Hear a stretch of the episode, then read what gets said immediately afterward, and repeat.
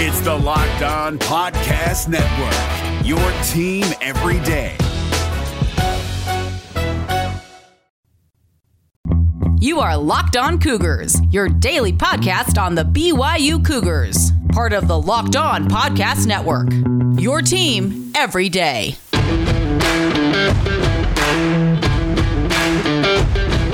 Welcome in on a Monday edition of the podcast. Hope you all are doing fantastic out there. Hope your weekend was great. A very roasty, toasty weekend here in Utah, and it is not going to slow down anytime soon, especially here along the Wasatch Front. Looking like we might set some record highs.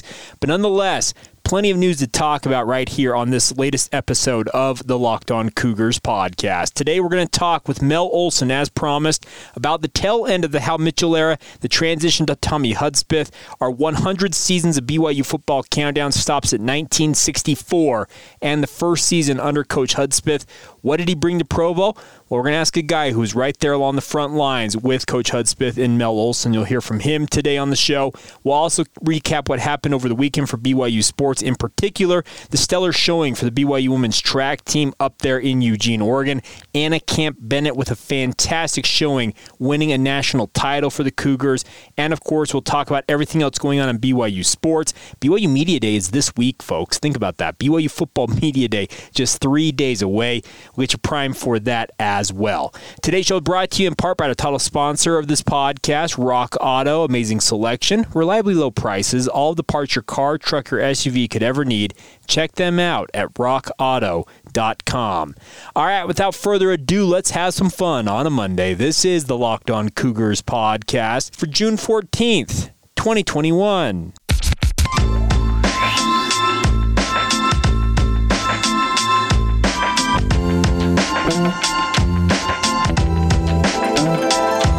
What's up, everybody? I'm Jake Hatch, your host here on Locked On Cougars, your resident BYU insider. I work for the Zone Sports Network in Salt Lake City, Utah, in my day job. But a big thank you for joining us here on your only daily podcast focused on all things BYU. And by the way, folks, I can't thank you guys enough. We're having a stellar month. June is typically a very slow time in the calendar for sports and just overall college football and college basketball. But you guys have responded to the call of this podcast. We continue to go daily, Monday through Friday with you guys. A lot of you have wondered, well, what are you guys going to talk about? Well, I think we've done a good job having content for you guys every single day, and you guys have responded. Our download numbers have never been stronger. And a big thank you to all of you who tune in every single day as we talk talk about the Cougars. Getting going here on a Monday.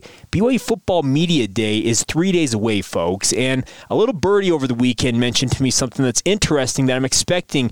Obviously, Thursday will be full of announcements. I'm sure there'll be something that comes out with regards to scheduling. There always is with BYU.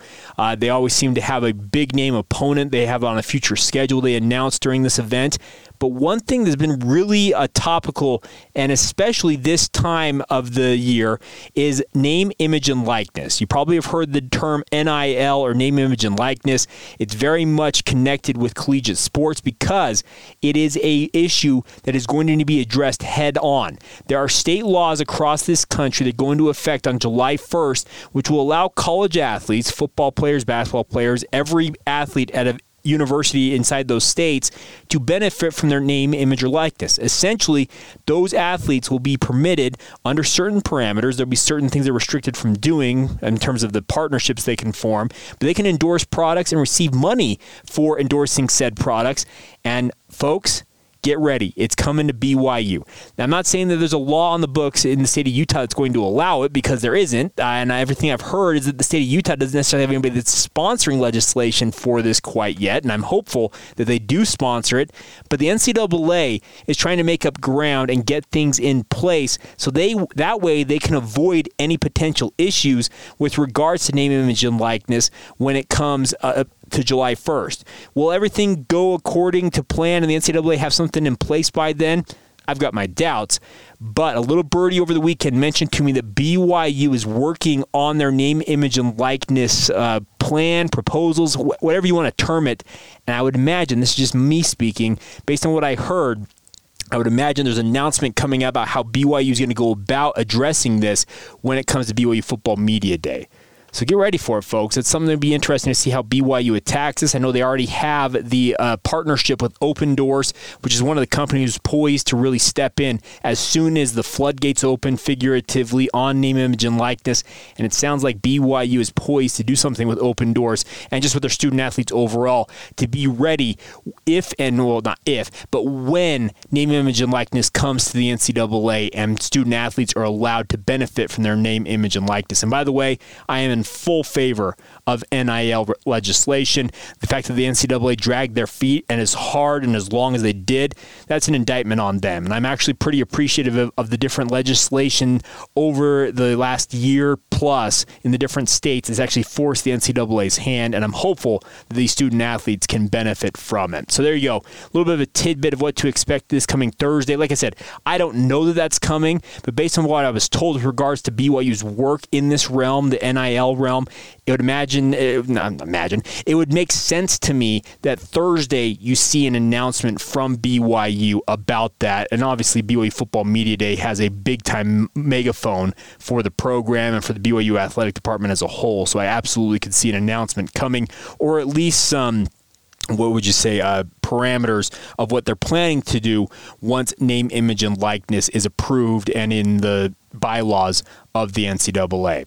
All right, coming up here in just a minute, we'll stick with the BYU football theme of things, talk about 1964 for the BYU football program, and get to our featured guest this week on the podcast, Mel Olson, former offensive lineman and linebacker for BYU during the 1960s, went on to have a great coaching career at BYU and probably even greater teaching career at BYU. We'll get to his thoughts on the end of the Hal Mitchell era, which he came in as a freshman for, and then played for Tommy Hudspeth during his varsity days. We'll get to all of that here in just a moment. Today's show is brought to you in part by our good friends at Bet Online, folks. It is the fastest and the easiest way to bet on all of your sports action. NBA playoffs ongoing. The Utah Jazz hoping to get back into the win column tonight against the Los Angeles Clippers. If you want to get in on that action, I'd suggest you do it at betonline.ag. They have every line available to you guys, every prop bet for every sport under the sun baseball, basketball, NFL, future odds, college football future odds. No matter what your interest is, BetOnline has it for you guys. Don't sit on the sidelines anymore, as this is your chance to get into the game as teams prep for their upcoming seasons in regards to the football realm, the NBA playoffs, these NBA teams chasing a championship. You can have a lot of fun betting on it with our friends at BetOnline. Sign up for free on their website or use your mobile device to sign up today as well and receive a 50% welcome bonus upon your first deposit. Yes, you heard that right. Free money courtesy of betonline.ag. All you got to do is you make that deposit, use the promo code locked on while you're there, and you'll take advantage of that, get that welcome bonus added to your account. Free money to bet with. It's all courtesy, and take advantage of it now by going to Bet Online, as they are your online sportsbook experts. This Locked On podcast is brought to you by Home Chef. Now that the novelty of the new year has dwindled down, how are your resolutions coming? One of mine was to order less takeout, cook more at home, but I'll be honest, I haven't been consistent. That is until I found Home Chef. Home Chef provides fresh ingredients and chef designed recipes conveniently delivered to your doorstep to simplify the cooking experience and without robbing you of the joy of putting a dish together yourself. I'm pescatarian and they cater to a variety of dietary needs. I had this super refreshing ginger sesame salmon, a beautiful trout dish, and a super comforting shrimp and vegetable orzo dish, all of which took me less than 30 minutes to put together. For a limited time right now, Home Chef is offering all of our listeners 18 free meals plus free shipping on your first box and free dessert for life at homechef.com slash locked on. That's homechef.com slash locked on for 18 free meals and free dessert for life. Homechef.com slash locked on must be an active subscriber to receive free dessert. Folks, 1964 for the BYU football program was nothing to write home about, if we're being honest. But two notable things took place during this season for the Cougars. And by the way, if you're unaware of what we're doing here, we've been counting down all the different seasons, the 100 seasons that BYU has played as an intercollegiate football program, dating all the way back to 1896. And we're counting them all the way down until the start of the 20 2021 season in September. Today brings us to 1964, and the two most notable things you need to know about this season was that Tommy Hudspeth comes in as the new head coach of BYU. He is their third head coach in five seasons. I believe the fourth in just over a decade. A lot of turnover at BYU, and I think there are a lot of fans probably during this era who are wondering if this program was ever really going to get off the ground. Well, I can tell you this much. Spoiler alert, looking ahead, Tommy Hudspeth did some pretty impressive things for BYU, but we'll talk about those on future podcast episodes. The second thing, and probably the most notable part about 1964 was the opening of the new Cougar Stadium. Today, you know it as LaVell Edwards Stadium. Back in 1964, it looked very different from what we see today down there in Provo. It actually only had east and west sideline bleachers, but it did open up with just under 30,000 capacity. Uh, it was a major, major shift for this program. They've been playing at the old Cougar Stadium, the Y Stadium, as many people called it during that era, which is where the Richards building on the west side of BYU campus is. Many of you know the RB stairs.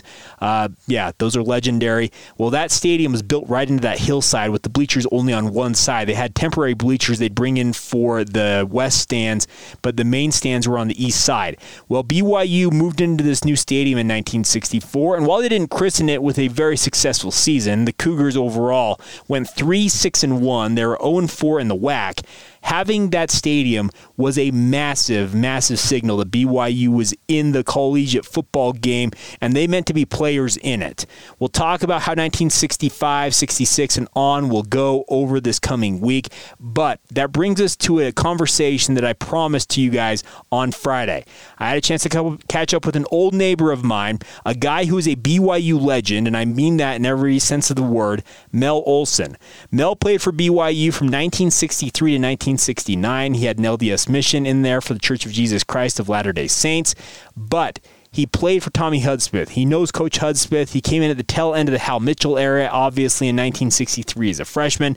Played freshman football with Virgil Carter. Snapped the ball to Virgil Carter. What more could you want in terms of an interview from a guy who was right there on the front lines during this era of BYU football? Now, a note I have known Mel Olson essentially my entire life. I'm in my mid 30s now. I met Mel, I believe, when I was five years old. I moved into the Sunset Heights 7th Ward, which is in southwestern Orem, Utah. And Mel Olson at that time was a leader in the ward. He was a bishop. He actually was the bishop when I was baptized into the LDS faith, funny enough. I have known Mel essentially my entire life. And it was crazy to talk with him about some of these memories because, as you'll hear in a moment, I didn't know much about this from uh, Brother Olson for many, many years after meeting him. So, without further ado, let's bring him in now. Mel Olson, former BYU linebacker slash offensive lineman, also former BYU coach, and more importantly, in my opinion, BYU teacher at the McKay School of Education, has had an impact on many people out there. And I think there are a fair number of you who may know. Uh, him as Professor Olson, Mr. Olson, or in my case, Brother Olson. Mel, how are you? Thanks for taking the time. I'm doing great, thank you. So, a uh, little background on this. Uh, I didn't know originally your background with BYU until probably 10 years after I met you, funny enough. and that and, and that's that's okay. that's yeah. one of those things, you know, people say, "Hey, what do you do for a living?" you know, and, and uh, basically I'd made the transition. Of course, I'd played and then I'd coached for a while, and then I went into uh, a faculty position of training coaches. And so, sure. you know, we're during your era, probably I was doing one of those, but you know, the history was as I, I actually was but at BYU and a part of turning the program around, obviously. Yeah, absolutely. So, starting off here, Mel, I, I, obviously I'm bringing you on because this era that we're talking about, and we're doing this 100 seasons of BYU football countdown, as our listeners are well aware at this point. And you started playing for BYU in 1963. You're from Afton, Wyoming, up there in Star Valley, and you came to BYU in 1963. So right at the tail end of Hal Mitchell's tenure, but you ended up playing for most of your varsity experience, playing for Tommy Hudspeth. But can you tell us a little bit about your background, how you got to BYU originally? Well, basically, you know, we uh, uh, kind of ran a single wing in high school. I was in the small high school up in up in Wyoming, and basically uh, recruited by different schools. We had success. We had won two state championship in a row going into my senior year, and so I actually was recruited by LaVell Edwards. And so he came up, and, and of course, he's always been a, a great recruiter, you know. But mm-hmm. he came up, and I felt really uh, positive with him because, of course, in my situation, as many athletes now, there's a correlation between where you go to school and your church goals and the things you wanted to do. So my goals, I want to play college football, and I, I want to go on church mission. So BYU became a, a definite factor of, of that possibility. So when you got to BYU, obviously the coaching change takes place, but obviously the Hal Mitchell era was an interesting one for BYU. You had Eldon Fortie that we talked about, about his exploits, becoming the first first team All American in BYU football history. Can you tell us a little bit about uh, knowing Eldon, uh, if at all, during your time there? It was I was kind of uh, freshmen were not allowed to play on the varsity during that period of time, and so uh, Eldon was actually a senior, you know, when I was being recruited. Uh-huh. So I came down and I know you talked about that game with Wyoming that he had by himself basically won that game 14 to 7. And he was, uh, he was a kind of a legend and they thought the single wing football was going in the right direction. And, and he uh, had a great career. He went on and played up in Canada too. So it was one of those things. But then the freshmen just played freshman ball. so actually, when we went to the varsity games, you know, we weren't dressed down. We were just like regular students. And so that, that was kind of a highlight. I think you had mentioned that Coach Mitchell had got voted uh, Coach of the Year in that conference. But then the next year, we had a really good freshman group. We had mm-hmm. Virgil Carter and Kirk Belcher and, and that group. And we actually went three and one. We were successful. But the varsity at that time kind of slid down. I think they ended up having a two and eight season, you know, that year. And then uh, after their last game, I think they lost to George Washington. Well, then uh, they let they let uh, Coach Mitchell go. That's when they hired Tommy Hudspeth, and then we were a part of the Tommy Hudspeth era. They kept LaVell Edwards as the defensive coordinator and and the person that really ran a lot of the internal happenings and so with a wide open offense like Tommy brought to town and LaVell's defense, uh, uh, we got pretty good. We did some good things. Yeah, so I, I want to talk about the Tommy Hudspeth era here in just a moment. One other question I have about kind of that 1963 to 1964 transition period is that uh, you mentioned the fact that freshmen still during this era were not allowed to play varsity football, but football was very different back then. In just in addition to the ineligibility of freshmen, you guys, uh, if I'm not mistaken, only had a certain amount of uh, overall substitutions you guys could make. It was true two-way football still during this era in the 1960s. 60s. Am I? Am it I was wrong? pretty much, you know, because we actually, uh, you know, the we were sophomores at that time, and we were playing on the varsity, and we opened up up at Oregon, and the transition was unless you had a timeout, you know, where everybody could change positions. They had a rule that you could only change two athletes at a time. And so, like, uh, I was playing offensive center and linebacker, and Richard Carter was the quarterback and a defensive back. And finally, you get your whole offense on the field or you get your whole defense on the field. But it wasn't like we have now where you you, know, you have your whole platoon that can come in. And so there were a few years there that that was that was the rule. That was an NCAA rule. That wasn't just us. That's the way they had to do it. It's crazy to think about because nowadays you can change out eleven guys at, a snap of a finger, no problem. It's just it's wild to think about With how special teams and the whole thing. Of course, we had you know less numbers. You have to have less numbers, and I think that's what the NCAA was going through. That you didn't have the large squads either because sure. you had some two way players. Absolutely. Okay, so let's talk a little bit about Tommy Hudspeth. Uh, he comes into BYU, and based on what I understand about Coach Hudspeth, he's from the Midwest, didn't necessarily have many ties to BYU, but came in and uh, essentially kind of hit the ground running. Can you tell us a little bit about him and how what you thought of him as a coach? Oh, he had um, he had a great personality, and he brought in the, the offense type thing. It's going to be wide open. You know, we got to throw the ball. You know, I say throw the ball. You know, and and then our main thing was just to hit and hustle. And basically, uh, he sold the concept that we could win and we could be successful. And so he was able to feed on the fact that we had a really good freshman team. You know, with Virgil Carter and Ken Oborn and, and Kirk Belcher and on and on, that we had been successful. But we didn't have enough players during that period of time and so what Tommy did is they went down to uh, the Marine base. They used to have in the military. They used to be in the military that they would play, you know, Army and Navy and the Marines and all those different things. And our coach had gone down there and uh, he had seen the Marines win the, the service championship, and actually had went in the, gone in the locker room after and said, "If anybody's interested in coming up to BYU, we have a possibility. We have a scholarship for you." and so, with the nucleus of our freshman team that we had, with Virgil Carter actually doing this thing in our defense, and, and then the Marines came in, you know, who they were just ready to play football and go to school, and Phil Odle and that group. You know, we became a really, really good football team because we we kind of fed off each other. So he was able to to mesh that together. So, what led him to think, "Hey, I should go look at these Marines"? Is, is it something in his background? Uh, what What was the impetus for doing that?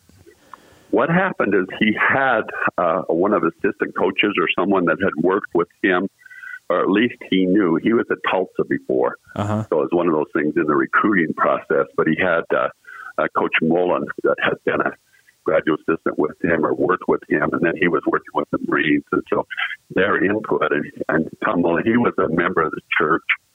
And so that kind of gave me the lead in to go down there and open up the door to see who he might who he might bring up. And so that combination with uh, you know Virgil Carter, who ended up being a great quarterback, and the Marines, uh, we became a pretty good football team.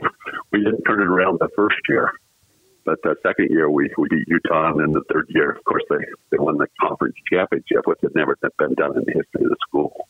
Yeah, I wanted to talk about I want to talk about that, that conference championship here in a moment, but I do want to talk about Virgil Carter for a minute. I think he is one of the quarterbacks in the BYU pantheon that gets a little bit overlooked. We all know that the quarterbacks under LaVell Edwards uh, were just absolutely legendary for all the stats they put up, but it's my personal opinion, having read a lot about the history and all that, that Virgil Carter kind of was the first guy to really get things going. What made him so good? Well, he was uh, kind of the Ty Detmer mold a little bit. You know, he was a really good athlete, and he was really, really intelligent. And so basically, he was able to be in control of the situation and could balance the run game and the passing game and just didn't make very many mental mistakes. And as a, as a result, he pulled everything together, both the offense and the defense. And a side note on him, you know, when he graduated, he ended up getting drafted in the pros, and uh, he went back with Cincinnati. And Paul Brown, the legendary Paul Brown, mm-hmm. you know, he actually revolved his offense around Virgil Carter, and that's what has, is known now, or during that period of time, as the West Coast offense. Wow. Okay, so that's that's you, you had a really intelligent quarterback, uh-huh. didn't have a great arm, but was very very smart and if you could give them who you want them throw to and on timing, then the thought process is they could be successful. So there's books that say that the, the reason that Paul Brown moved and had such success with the it might have been Cleveland at that time, but was uh, because of Lord Carter. So I told him he couldn't have been famous though without his center because you know if they don't get the ball, they're not going to make All America. Absolutely, come I had on. A, I had a selfie. I had a selfie interest in Virgil Carter. no doubt about that. So, 19, as you mentioned, 1965 is the first time that BYU wins a conference championship. They win the WAC title with a four and one record. If I'm not mistaken, you were a junior or a sophomore on that team. I was actually a junior, but I had wiped out my knee during spring ball.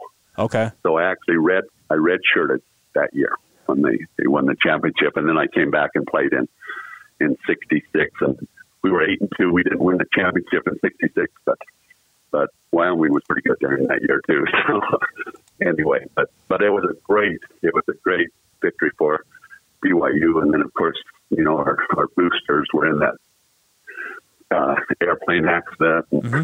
There was just an opportunity to be really kind of depressed, which obviously we were. But it was one of those things too that they had a chance to go out and win a championship and kind of represent a hope that all of these people were hoping for. So anyway, it was quite the transition. But the fact that you know BYU from two and eight can turn it around and and win the conference championship, and then I think Tommy's big thing is is that we kind of had our way with the youth for a few years. And people tend to like that. You'd be surprised. Uh, they're on a nine. They're on, they're on a nine-game losing streak right now, and there are a lot of cantankerous BYU fans, and you know that as well and, as I and, do. And when we were there playing Utah the first year, that might have been my sophomore year. You know, there's this uh-huh. no Luke Gilman. You know, he stood up and he said, "I was there the last year." We beat Utah, and I go, "Whoa, we're all 18 year olds, 19 year olds." We said, "What? We're not going to wait that long before we beat them again." You know, so uh, anyway, that was a positive. Absolutely. So, okay, so in uh, so 1964, I want to backtrack just a little bit. I, there's another question I had. They opened what is now known as LaVell Edwards Stadium in 1964. So you were part of that team that opened that new stadium. I was. How big? I was. It was pretty amazing. Yeah, it was pretty amazing. Yeah, it was 33,000 that they had uh-huh. then. And they left the track in because we were actually a track school rather than a football school. So there was a rubberized track in there. And they'd actually oversold the, the tickets they had. And so the stadium was full and the track was full. And it was pretty amazing. It was a, it was a big time move to move from that old stadium over by the field house to uh, to a brand new football stadium. That was that was big time. Yeah, how like obviously, I think a lot of people in this day and age understand that facilities are king. Uh, we see all these new facilities being built by these powerhouses in football, but did that really, I think, uh, bring I guess quote unquote big time football to Provo, having an actual stadium built from the ground up there, where it's now located over there on the north end of campus? Yeah, there's there's no question that that they needed to do that as far as the, the facility and, and the things that were necessary to run a big time program. Uh, they needed that new stadium. So that definitely was a step in the right direction. And then, of course, we started winning some games and selling out the stadium, and suddenly it became not big enough. But it was uh, it was pretty awesome, you know, that uh, we moved because the original stadium they only had uh, bleachers up one side of the mm-hmm. field. Yeah and then they had bleachers that went in for the game. So it was a major, it was a major move to, to go over there and do that.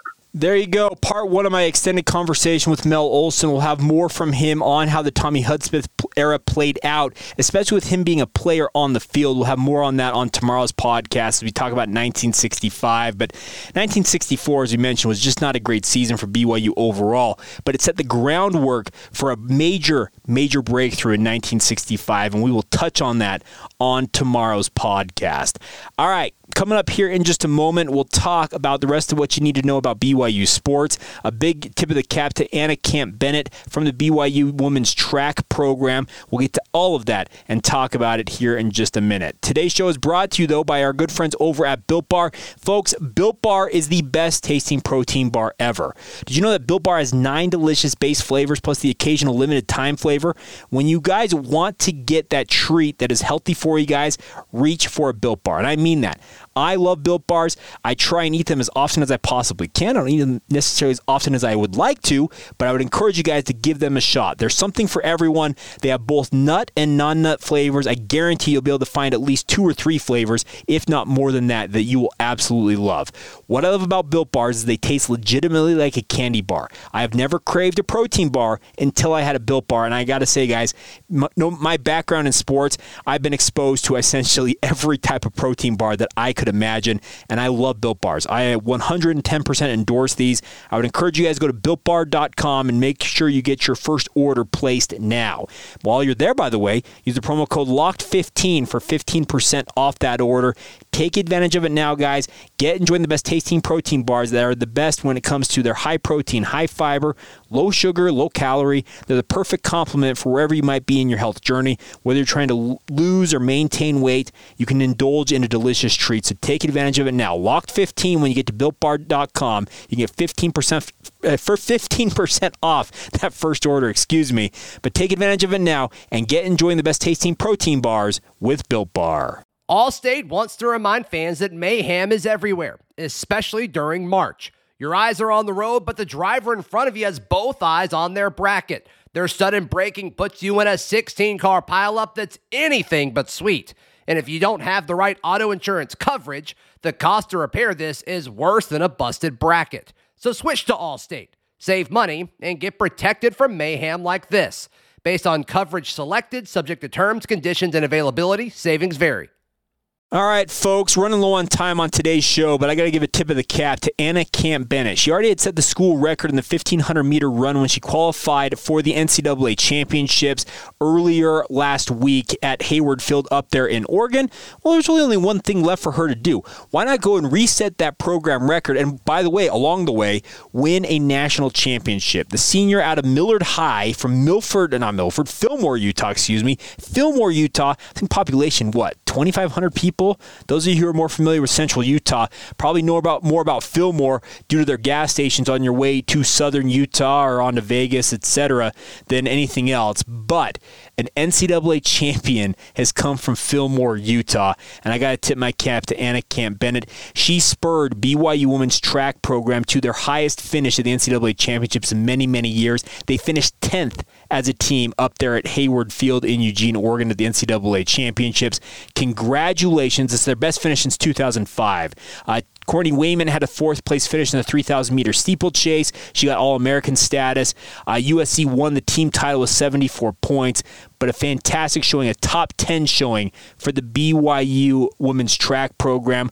On the men's side of things, the Cougars didn't necessarily have as successful of a weekend as they probably would have liked to have had. This was a program at one point this year, if you'll recall, folks, that was ranked in the top five in the country. I believe wasn't they number one for a week?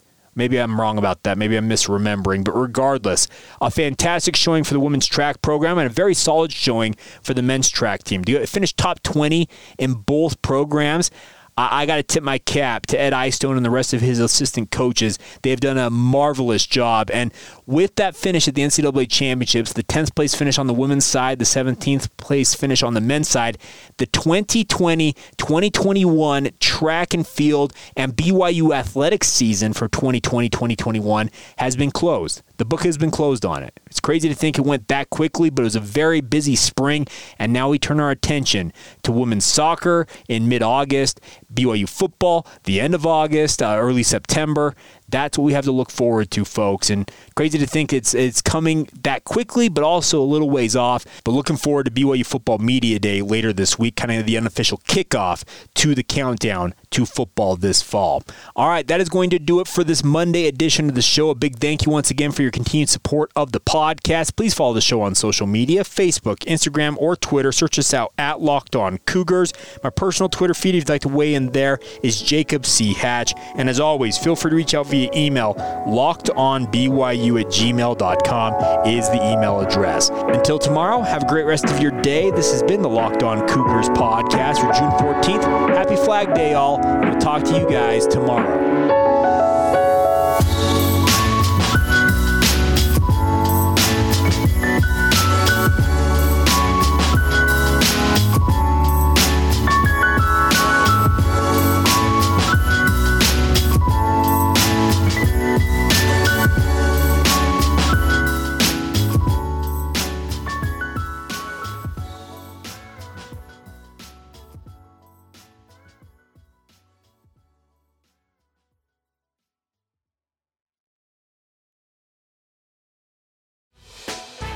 Hey, Prime members, you can listen to this locked on podcast ad free on Amazon Music.